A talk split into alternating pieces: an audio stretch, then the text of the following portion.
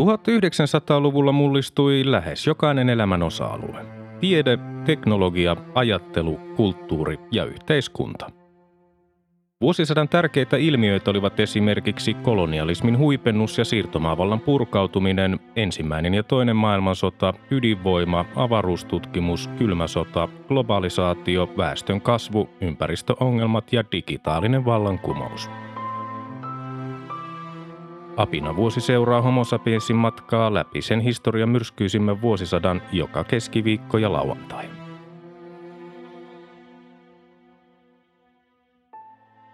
Vuosi 1983. Ensimmäinen heinäkuuta Yhdysvaltain varapresidentti George H.W. Bush saapui kaksipäiväiselle vierailulle Suomeen.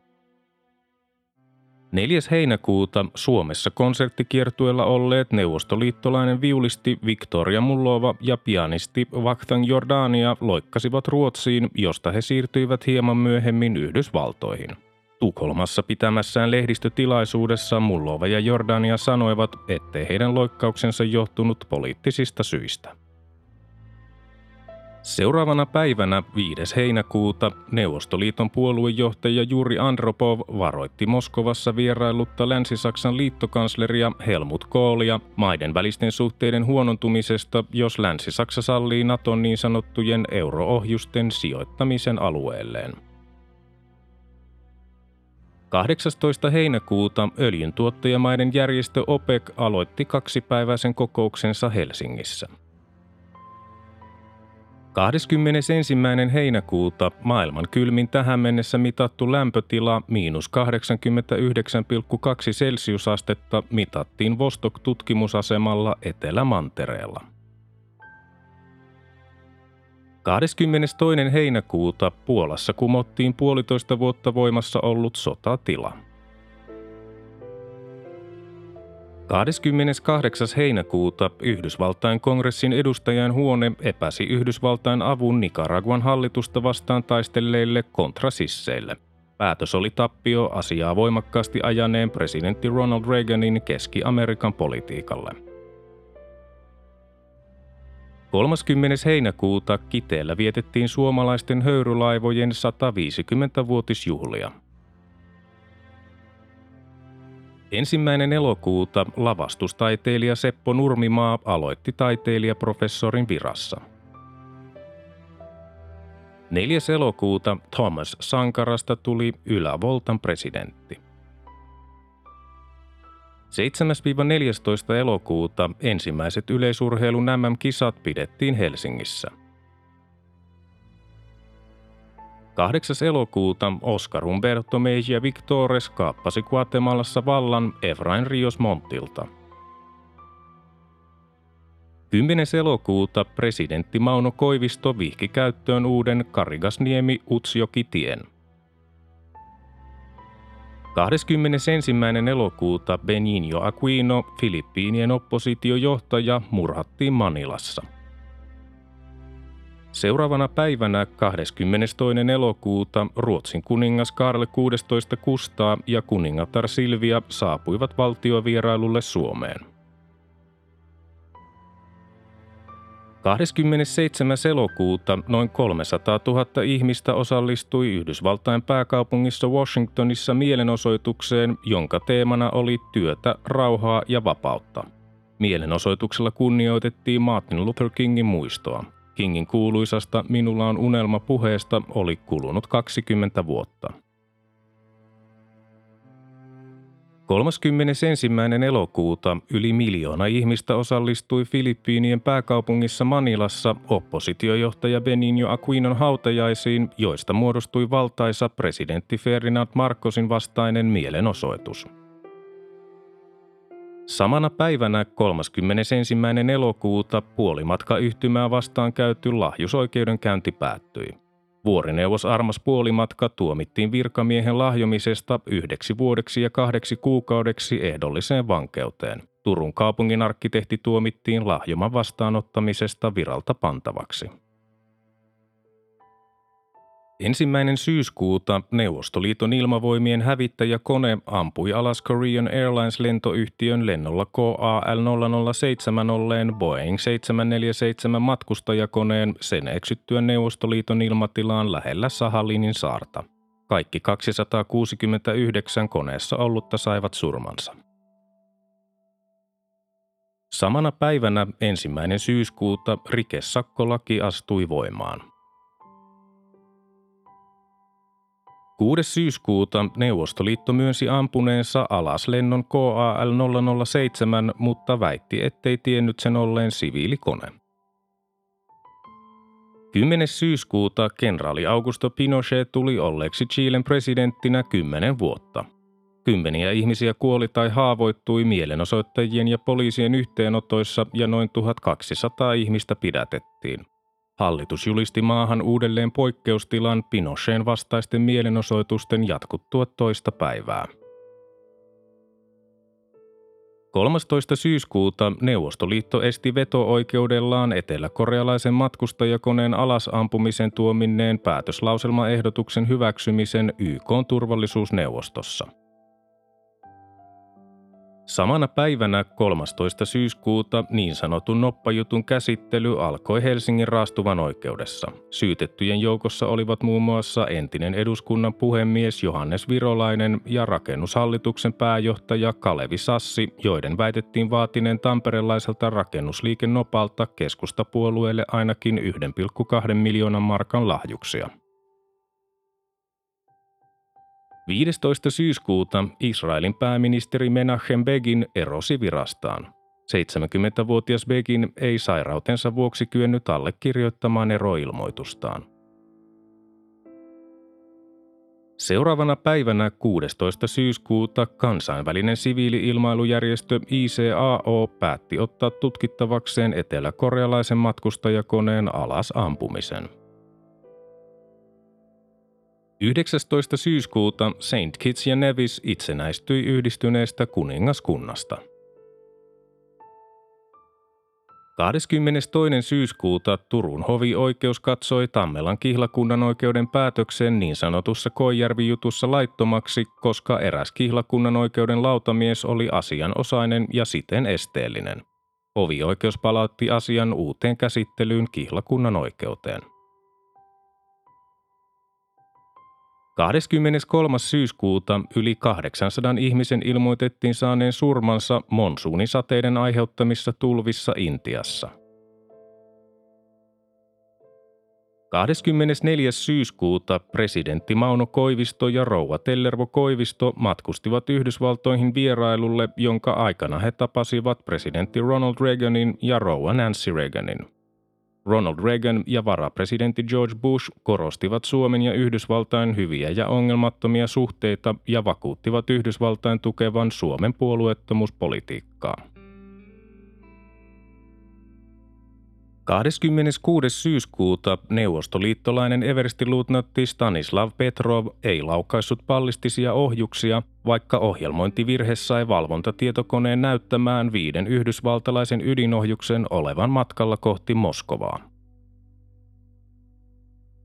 29. syyskuuta presidentti Mauno Koivisto esitti YK yleiskokouksessa pitämässään puheessa ydinaseiden vastaisen vetoomuksen todeten, että Suomi on ydinsulkusopimukseen liittymällä sitoutunut olemaan hankkimatta ydinaseita, eikä minkään muunkaan valtion sallita sijoittavan ydinaseita Suomen alueelle. Ensimmäinen lokakuuta ympäristöministeriö aloitti toimintansa – Ensimmäiseksi ympäristöministeriksi tuli Matti Ahde. 5. lokakuuta Yitzhak Shamir muodosti Israelin uuden hallituksen, joka rakentui samalle pohjalle kuin entinen Menachem Beginin johtama hallitus. 9. lokakuuta Etelä-Korean presidentti Chun Doo-hwan yritettiin murhata hänen vieraillessaan Burmassa. Pommiräjähdyksessä kuoli neljä eteläkorealaista ministeriä sekä useita burmalaisia sivullisia, mutta Chun itse selvisi vammoitta. Samana päivänä 9. lokakuuta Tukholman suomalainen seurakunta vietti 450-vuotisjuhlaansa. 12. lokakuuta Japanin entinen pääministeri Kakuei Tanaka tuomittiin neljäksi vuodeksi vankeuteen kahden miljoonan dollarin lahjusten ottamisesta Lockheediltä. Samana päivänä 12. lokakuuta parlamenttien välinen liitto IPU antoi Etelä-Korean pääkaupungissa Soulissa pitämässään kokouksessa yksimielisen julkilausuman, jossa paheksuttiin jyrkästi niiden neuvostoliittolaisten viranomaisten toimia, joiden vastuulla syyskuinen matkustajakoneen alasampuminen oli. Julkilausumassa ei kuitenkaan tuomittu Neuvostoliiton valtiota –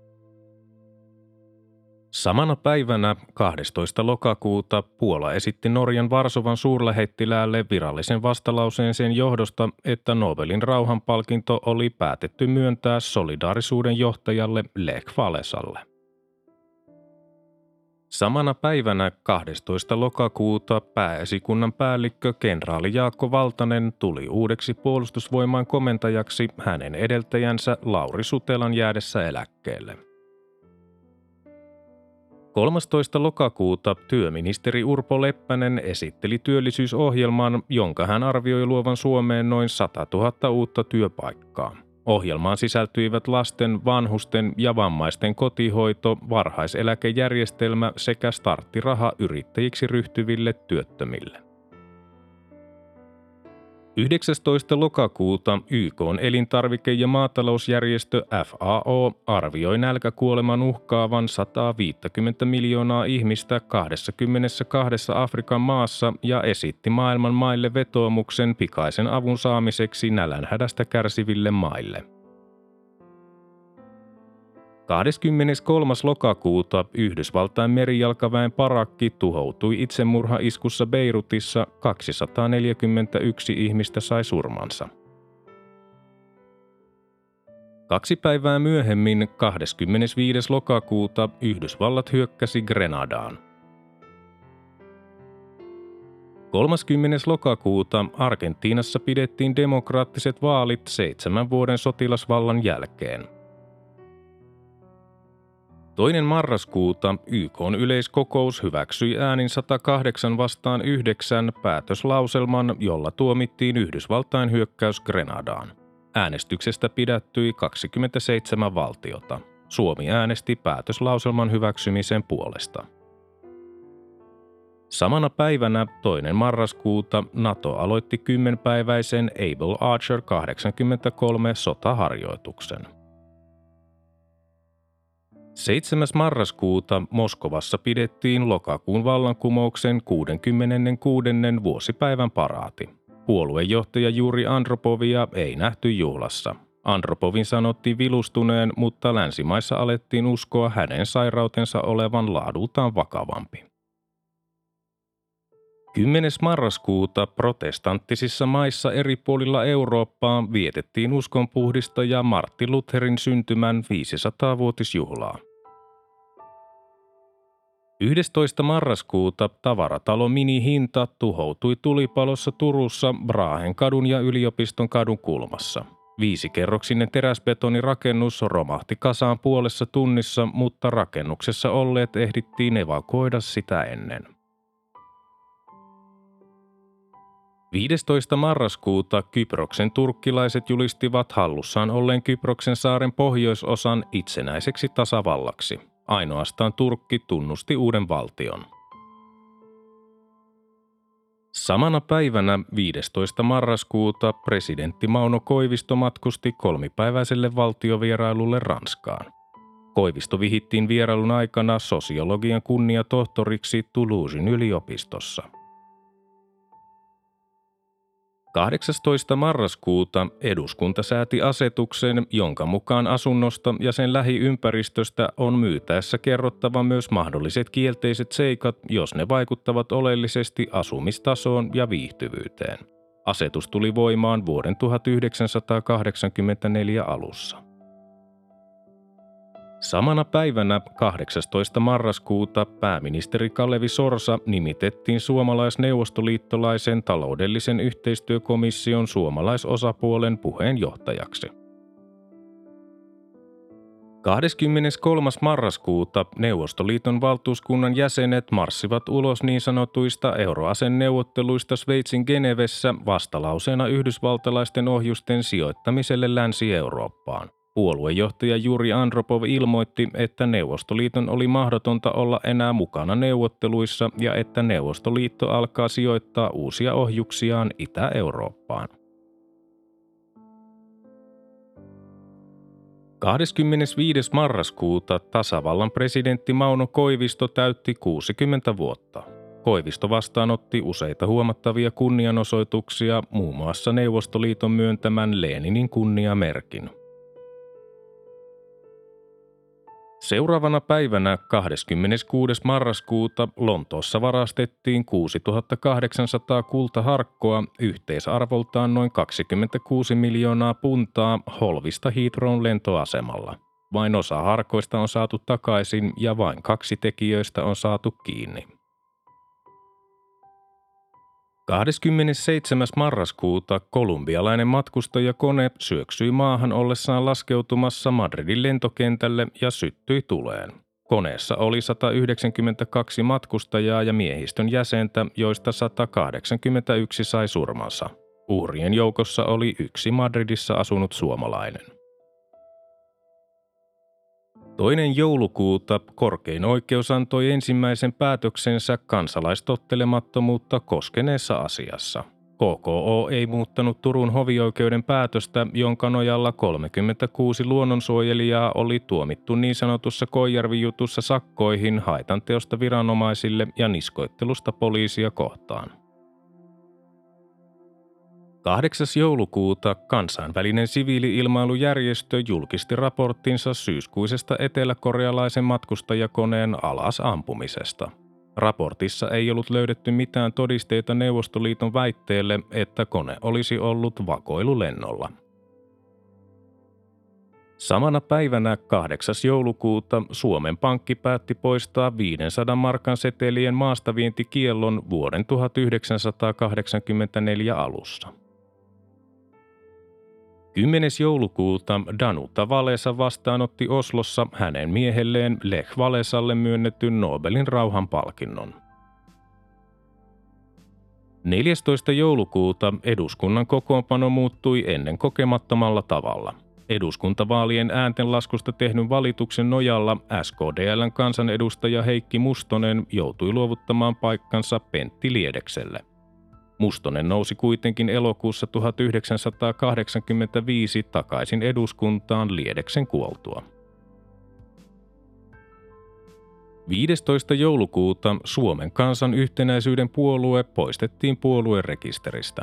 Puolue oli syntynyt lohkeamana SMPstä vuoden 1972 lopulla ja se oli pudonnut eduskunnasta vaalikaudella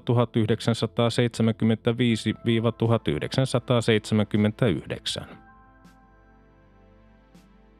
16. joulukuuta Kouvolan hovioikeus kumosi Imatran kihlakunnan oikeuden neljälle entisen Finvalkon johtajalle langettamat sakkotuomiot. Hovioikeus ei katsonut syytettyjen rikkoneen yhteistoimintalakia. Seuraavana päivänä 17. joulukuuta keihäänheittäjä Tiina Lillak valittiin suomalaisten urheilutoimittajien äänestyksessä vuoden parhaaksi urheilijaksi. 20. joulukuuta vihreiden kansanedustaja Ville Komsi ryhtyi nälkälakkoon vastalauseena eduskunnan hänen mielestään välinpitämättömälle suhtautumiselle kehitysapuun. 26. joulukuuta puoluejohtaja Juri Andropov ei osallistunut Neuvostoliiton kommunistisen puolueen keskuskomitean kokoukseen. Kokouksen kerrottiin kuitenkin sujuneen tavalla, joka osoitti Andropovin olevan lujasti vallan kahvassa – 30. joulukuuta Argentiinan entinen presidentti Leopoldo Galtieri ja kaksi muuta entisen sotilashallituksen jäsentä pidätettiin ja haastettiin oikeuteen likaisesta sodasta Argentiinan vasemmistoa vastaan.